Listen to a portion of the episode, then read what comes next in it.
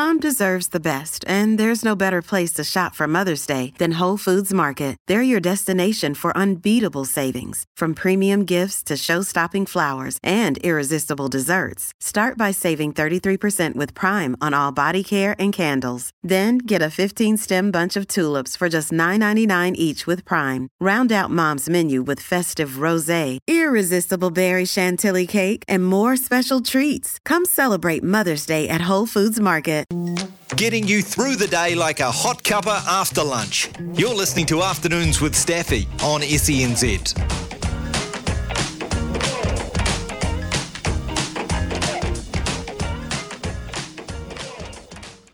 And we are 20 minutes away from three. Make sure you are listening to the run home later on. Uh, they are live from the Chemist Warehouse in Wido. Should be uh, exciting time. Who knows what madness will take place on that show on the road. So uh, be listening from the area. Pop in and say g'day to Kirsten Beeve while you're down there too. Now uh, let's turn our attention to basketball.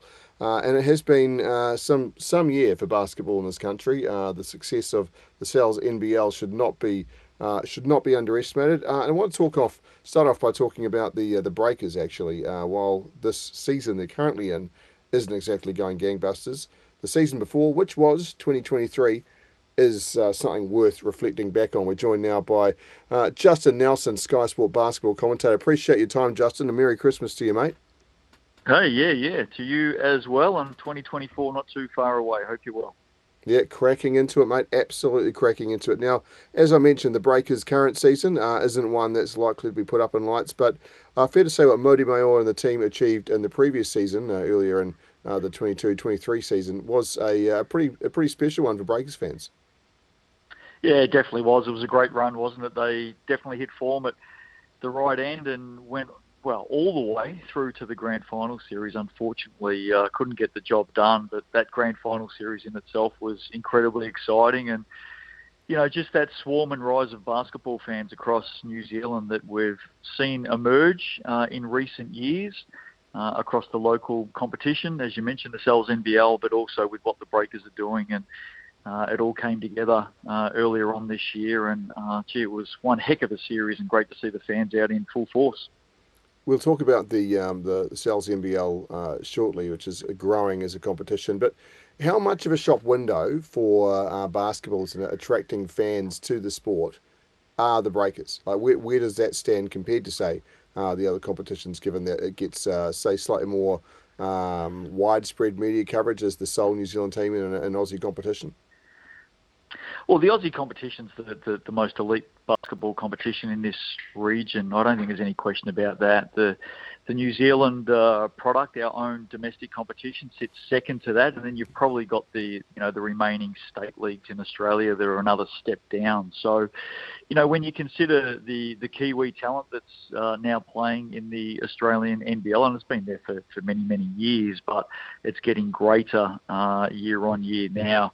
Uh, the Breakers, obviously, that Trans Tasman flavour. I think everybody loves to see uh, Kiwis up against the Aussies. So all of that comes into the mix. You know, it's also across in, in other sports in New Zealand, obviously with the Phoenix competing, and you know, we probably miss the Trans Tasman these days in, in netball, for instance, but certainly in basketball, it's alive and well, and, and the Breakers fly the flag. And look, they've had a very successful uh, time in that competition as well with uh, multiple uh, championships. So yeah, it's a great window. It's it's a really good opportunity for basketball fans to see that next level of competition, uh, and certainly the Breakers have done a good job of that the standard though that has been lifted, hasn't it, within the uh, NBL, uh, the the skill level, and I, it feels like to me, and you'll have a far better idea watching uh, much closer than I, Justin. It feels like that league has a lot more potential winners in it right now than it has done in, in recent times. Oh, there's no question about that. You know, I think the the competitive balance that's been brought in. You know, that competition's had a salary cap in place now for three years, which was a key move by the the Sal's NBL and in that three year period, only one team hasn't made finals, which is quite remarkable when you think, you know, for decades before that, it literally seemed like it was always the same teams making finals. So that's been a big move, and that has definitely attracted the fans to come back in massive numbers.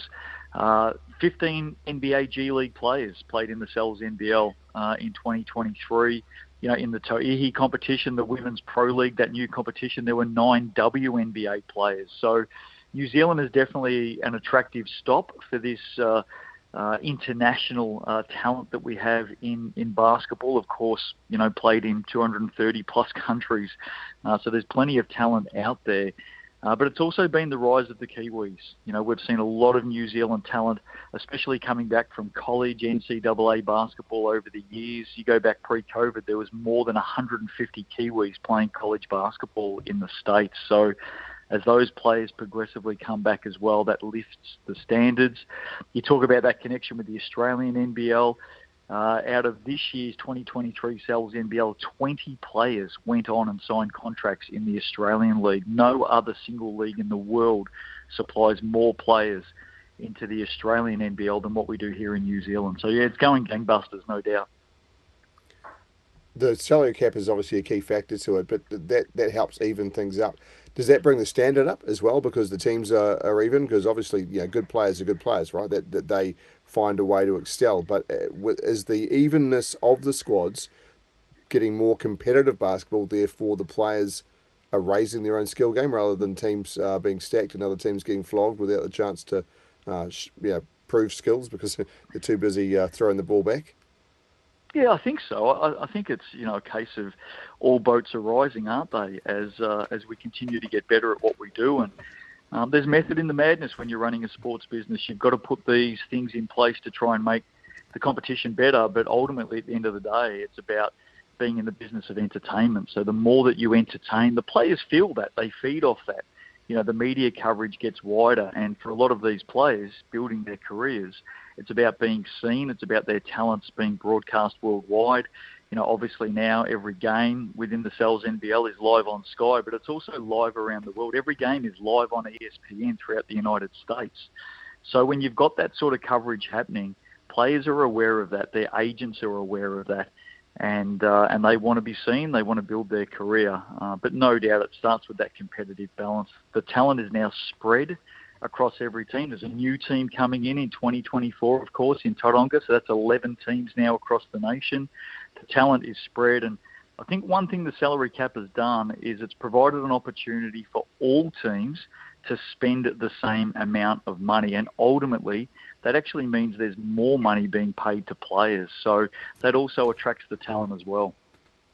I'm still waiting uh, for that call up from Tauranga, by the way. Uh, Justin, I thought you passed on the number. But uh, I, I, suppose as uh, free agents go, um, much like my uh, teenage days, I feel like I could stay a free agent uh, for a fair bit longer, just quietly. now let's talk about the talk about the national sides. and the, the, let's start with the Tall Blacks.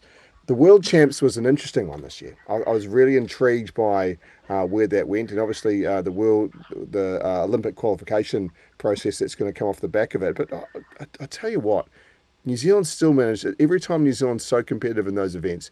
I don't mean to sound um, like I'm being patronising, but it still blows me away.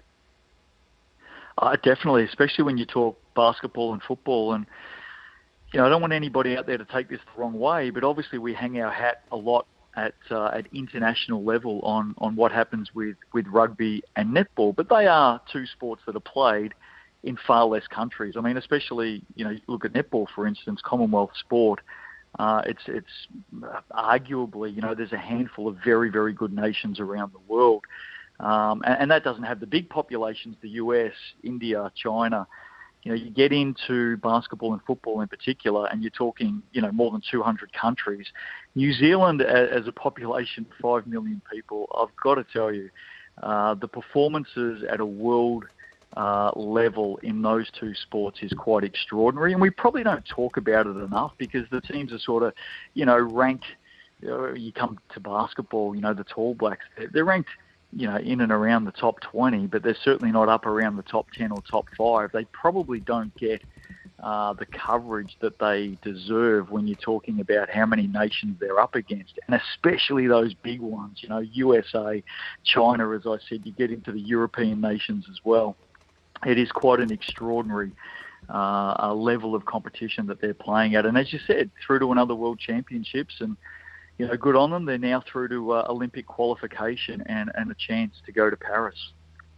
She's a tough chance, though. A very tough chance. It's uh, the, to need to come through there. essentially the top qualified uh, to keep yourself alive with some quality teams come up against. Where do you rank the depth of the New Zealand team right now to be able to achieve that? Do, is it a case of one injury and uh, game over, or is there enough to suggest that the this team isn't hanging its hat on just a couple of stars?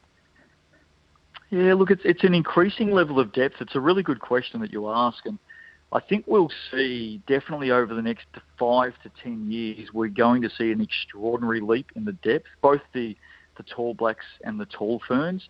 Um, there's some players that are at the end of their career in, in the tall blacks that are still, you know, serviceable, uh, but the young talent coming up, I think, is uh, is going to be very.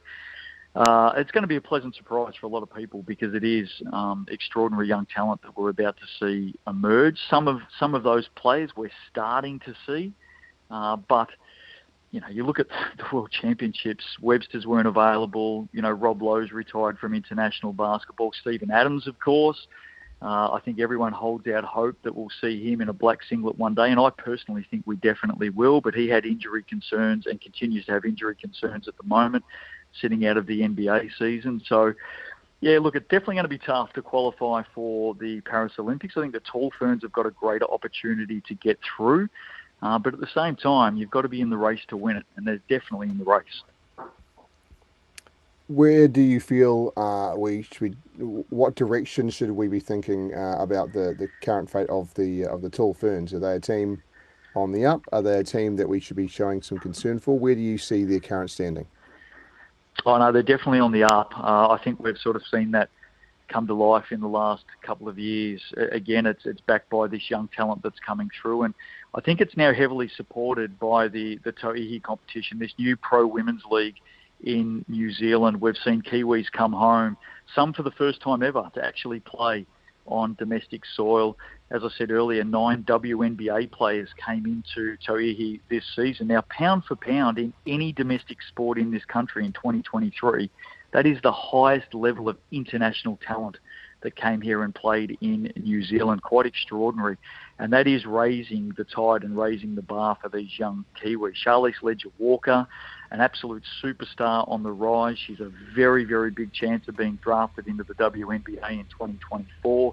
She's finishing out her collegiate career.